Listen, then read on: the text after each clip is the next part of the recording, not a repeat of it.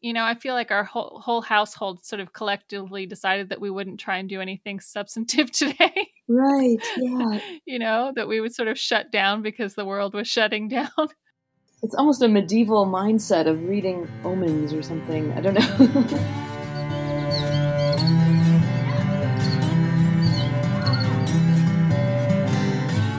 Welcome to In the Weeds with Nicole Asquith, exploring the way culture shapes our relationship to the natural world.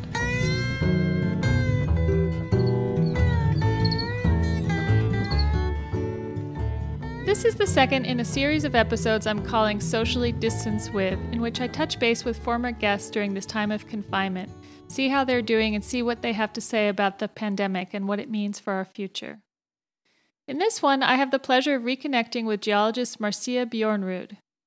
I interviewed her about her book, Timefulness How Thinking Like a Geologist Can Help Save the World, in episode 3. If you haven't listened to it yet, I strongly suggest you check it out. Marcia is super smart. Her mind has a poetic turn, and yet she thinks with the honesty and precision of a scientist. As you'll hear, we ended up talking quite a bit about viruses. Even though she's a geologist, not a biologist, she reads the history of life in the rock record. She's one of those people you feel like you could talk to about almost anything. Hello, how are you? Okay, we had an absolutely crazy weather day. Oh, yeah? Started out brilliantly sunny, and then we had a furious snowstorm, and about two inches of snow accumulated. And then it hailed a little bit, and now it's sunny again, and most of the snow has melted. So it feels a bit like whiplash. three seasons in one day or something. We've had a slightly odd day, not quite as dramatic as that, but overcast, very windy, and I don't know, I feel particularly susceptible to the effects of the weather with this yeah. what's going on right now. You know, I feel like our whole whole household sort of collectively decided that we wouldn't try and do anything substantive today. Right. Yeah. you know, that we would sort of shut down because the world was shutting down it's almost a medieval mindset of reading omens or something. I don't know. yeah, I like that idea.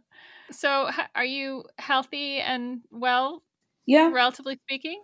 So far, and we're in a part of the world that really, so far, hasn't been much affected. Um, Milwaukee is the ground zero here in Wisconsin, but the northern part of the state, so far, um, very few cases. We are statewide under you know stay-at-home order, and every, people are being good about it, but really very few cases in our area.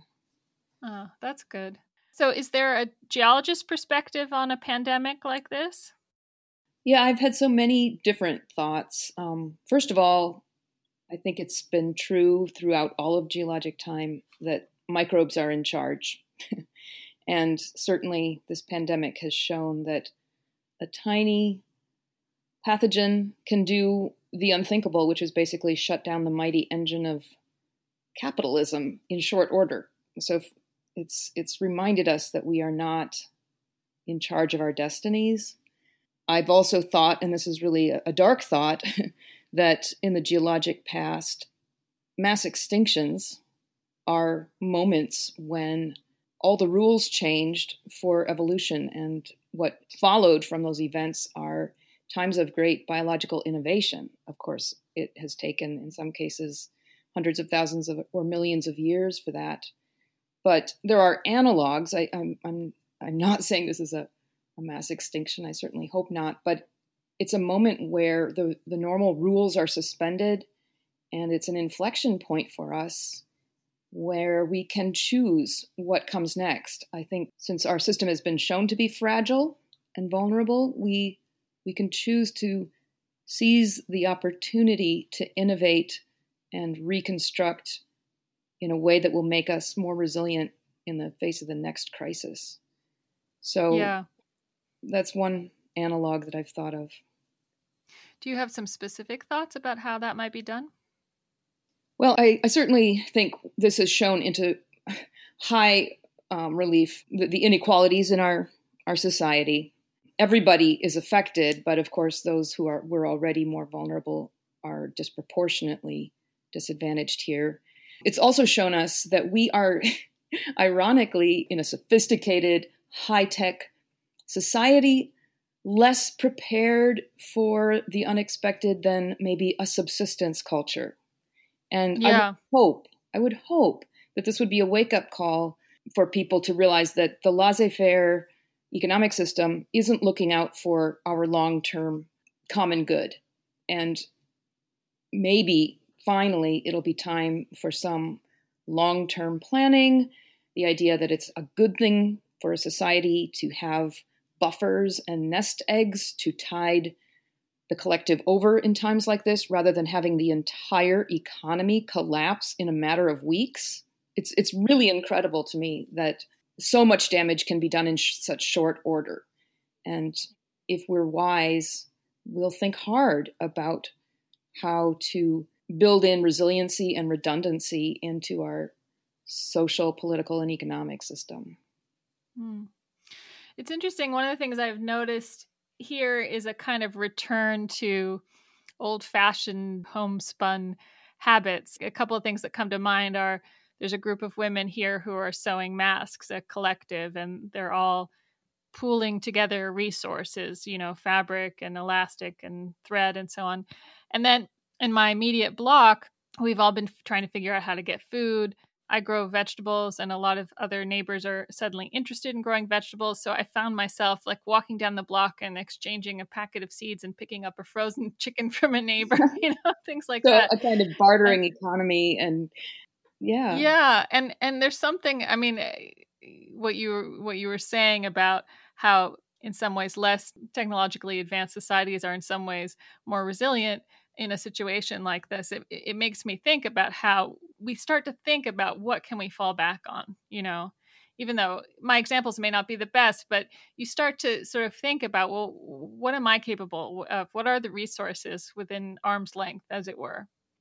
I agree and i, I think that that's it's a good thing. It, we're, we're being weaned away a little bit from the consumer culture temporarily anyway and people are finding that they're more resourceful than they maybe thought they were. Another thing, certainly in our neighborhood, it's never a particularly busy street, but there are really no cars. and children have just reclaimed the space, and families have reclaimed the space. There was a, a gigantic Chutes and Ladders game that the whole neighborhood put together with chalk uh, at a large enough spacing out on the street that people were still social distancing. right. People are just reclaiming the streets. And yeah, I'm, I'm, hopeful that maybe they'll be loath to relinquish control to cars when it when we come out of this. That would be nice. I mean, the big question is will it be like a dream that people forget, or will there be a longer lasting effect? One of the things that I hear sometimes, I just heard it in an interview a fresh air interview is people saying something along the lines of, you know, this will be a significant event that, you know, will mark us all and that our children will remember. And, and although part of me thinks, yeah, sure, you know, this is definitely going to mark my kids, the pessimist in me is like, well, or this could just be the first one, you know? Yeah. So wh- where do you stand on, on that issue? Mm. Yeah, there's, there have been quite a few pieces I've read in the last couple of weeks. One today in Yale Environment 360 saying there's really two paths that we might take in terms of what happens next with respect to action on climate in particular. One could be that that this moment has shown us that we can take action for the collective good if we have clear information about the risks of inaction. If we perceive those risks to be acute enough, we, we will do something. And maybe the apocalyptic mindset that this has put many of us in will there'll be some half-life of that and and maybe maybe that will motivate action. On the other hand right now petroleum prices are at incredible lows. I know here um, i was out on my walk this morning there's a gas station selling gas for a dollar five a gallon. So although that might rebound it, there there will be no incentive if if prices remain that low. There's a huge glut of petroleum in the world market, and that's going to be there for a while. And so the other path we could go is just revving up those economic engines as soon as possible and carrying on with the argument that we just must return to as high level of economic activity and restore things to normalcy as soon as possible and Nobody wants to think about taking action on a longer term crisis. So I think we're really at this inflection point, and it's so hard to see ahead.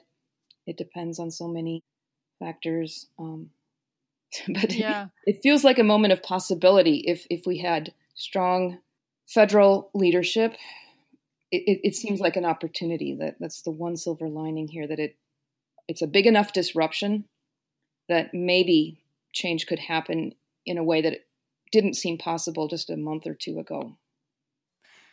Yeah. I mean, I, that brings up a couple thoughts for me. One is, of course, there are a lot of people that are going to be hit very hard economically, and there are some dire predictions about what this will do to people in terms of their livelihood. So that's going to be part of the whole struggle, right? The other thought is that, you know, one thing that this demonstrates is people can act on a really broad scale overnight, you know, and so it makes me think my husband was saying the other day that some advertisers, somebody who's in communications needs to use coronavirus to brand climate change you know? That they they need to somehow capture the rhetoric and the ways in which people are thinking about this as really a collective effort. And one of the things i've thought about for some time is the analogies between war and what we're looking towards in the future and that's a loaded analogy right in a lot of ways.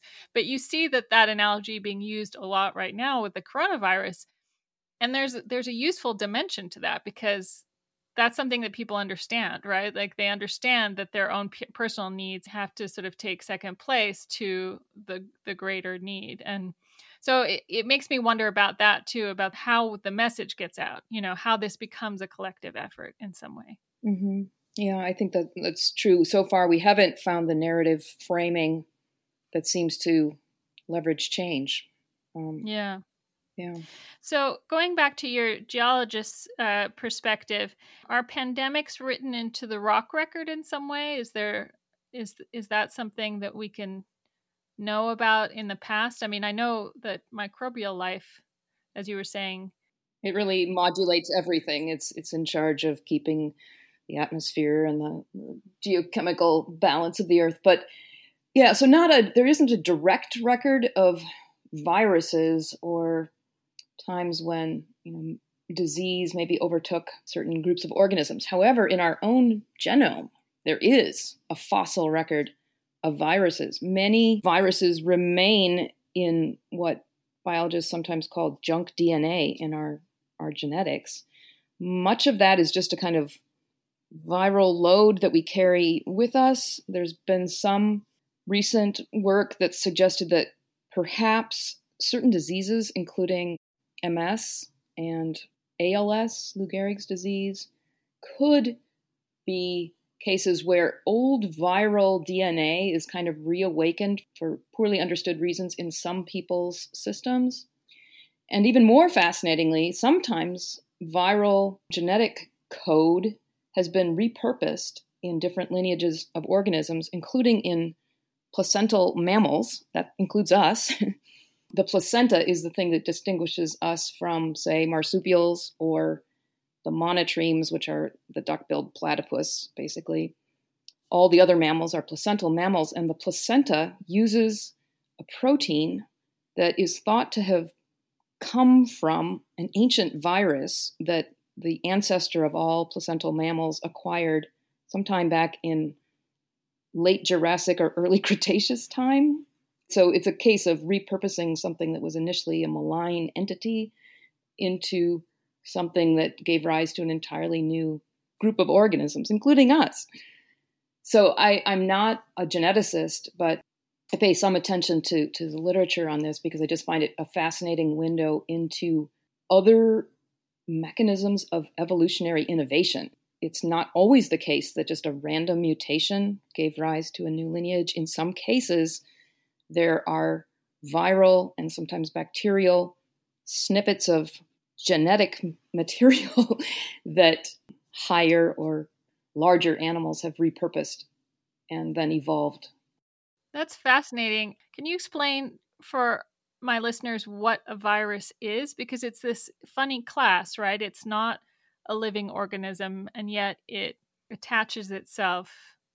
Right. It reproduces by f- in relation to living organisms. Yeah. So again, I'm not a biologist, but to a biologist, a living thing has to be able to kind of stand on its own and not not rely on a host for nutrition. To me, that that that's a a definition that's problematic because there are no living things that are entirely independent, and many organisms do have symbiotic relationships. But viruses truly cannot live for any long period of time by themselves without a host. Um, and we don't know, for example, how long the coronavirus can sus- can survive on on surfaces. That's one of the big questions. But it can't, in the longer term, you know, more than a few days, survive without being inside a host. And the origin of viruses is pretty unclear. Some people have postulated that they could have been a kind of proto life form that then evolved into full fledged life, but that doesn't really make sense given that they don't seem to have the capacity to survive very long without a host. So other people think they might have evolved after life emerged and were kind of a life form that gave up certain genes and what they gained in that process was the capacity to to live very lightly, not have to worry, quote unquote, about finding um, nutrients, but could just live off hosts. Generally, they're not so virulent that they completely kill off all of their hosts because then they too would die. But they propagate themselves in different ways and um, you know can way out evolve any larger organisms.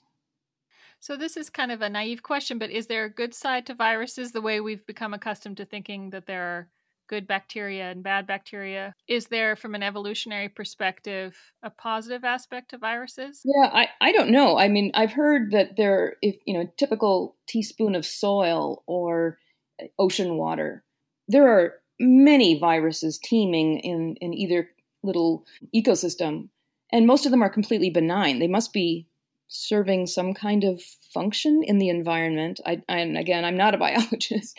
Yeah, um, I know. You're just you're so they're out so there. interesting to talk to. Yeah, drawing you into other territories. I mean, that's a really good question. Most of them are just they're just there. They're interacting with organic molecules and other microbial organisms in ecosystems everywhere. And it's only the rare ones that can jump species and and if we haven't evolved some kind of um, protection against them, then that they run amok. Um, whether yeah, I don't really know if if in our in our own bodies do we we host viruses that are doing good things for us. I I don't know. We we have these yeah. ancient records of viruses we picked up and survived, but um, I think you know in general things like chickenpox virus is not a happy thing to have. You you have it all your life. You can re emerge as shingles. Um, right. Yeah, and it seems like there's some relationship between viruses and the domestication of animals as well, right? Mm-hmm. Um, that they're in some sense a function of the way human beings have evolved at least some of the viruses that cause illnesses. Right. Well, I did interview a biologist recently. I had an episode on GMOs with Nick Kaplinsky, who's teaches at Swarthmore College. So maybe I'll touch base with him again yeah. too and see what he has to say. The one thing I do know is they're an, at least an order of magnitude smaller than bacteria. so mm. their, their, their size, a virus is something on the order of tens of nanometers. A human hair is something like 60,000 nanometers. And bacteria yeah. are hundreds of nanometers. So the viruses can be so small because they've ditched most of their DNA. and actually they have RNA, not DNA even. So they're they're incredibly small and huh. and just myriad in in number. So coming back to the more mundane reality, so you're you're teaching long distance. How are your students managing this whole situation? Yeah, it was especially difficult for our, our seniors. So I, I teach at a, a small liberal arts college. It's completely predicated on the residential part of the, the whole experience. And um, the seniors basically had about three days to finish finals. We, we have a weird trimester system, so it, it, coincided almost exactly when we had to shut everything down. We had finals week, and, and the students had to say goodbye, and they won't be coming back to campus. There won't be a, a commencement ceremony, unfortunately. So that was the, I think, the group that was hardest hit. They just didn't even have time to say farewell to their classmates. I'm lucky this term. I'm teaching upper level courses. I already know the students quite well, and we're doing them in real time via Zoom. The big challenge has been labs. I, am teaching one upper level geoscience course that normally has outdoor field based labs and field trips most weeks, and I'm having to completely rethink that and um, do some kind of video streaming of me and my son outside doing things that I would normally have the students do. But it's it's heartening. The students are really craving interaction with each other, and so we had a lab session just on Tuesday afternoon. I gave them their their work that they were supposed to do, which was basically kind of a, a computational exercise. And I thought, well, okay, see you later. I'll be here on call if you need me. But all the students stayed online and were kind of talking to each other um, remotely. And I think they're just really wanting that sense of community. So I think it must be really hard for for people that age. You know, yeah, I think my so. kids are a little bit younger, and it's challenging for them in some ways. But I think they're young enough that they can kind of live in their own little home bubble, and and they're um, probably enjoying more parental attention than usual. and, and how about you? How's it treating you? I'm I'm a little bit of a nebbish anyway, so in some ways, um, it doesn't. It's not a huge change in my lifestyle, but I have elderly parents. They're the ones I'm most worried about, and and I have three sons, two of whom are. Well, one's in Connecticut and one's in Minneapolis, and, and that's just scary for me not to have. I, my mother bear instinct is to just get everybody in the den and yeah for a while. And beyond work, what do you do? Are you reading anything interesting? Are you gardening? What kinds of things? Yeah, well, last night I just finished um, The Testaments, so by Margaret Atwood, which was probably not a good thing to read in this dark time. it ends well. It, it's and, hard to figure out what the right book is these days. Yeah, and I've we've had some pretty nice springish weather, so I've been out on some bike rides, not interacting with anyone along the way. And it's a little bit too early to plant, but I've, I've put some seeds in egg cartons in potting soil, and they're they're showing signs of coming up. That sounds good. Yeah, I find I'm turning to the natural world a lot. We're probably a little further ahead than you spring wise, and uh, it, I don't know. It gives me a lot of solace just to see things coming out of the ground. Yeah, exactly. When everything else has been put on hold, spring is on schedule.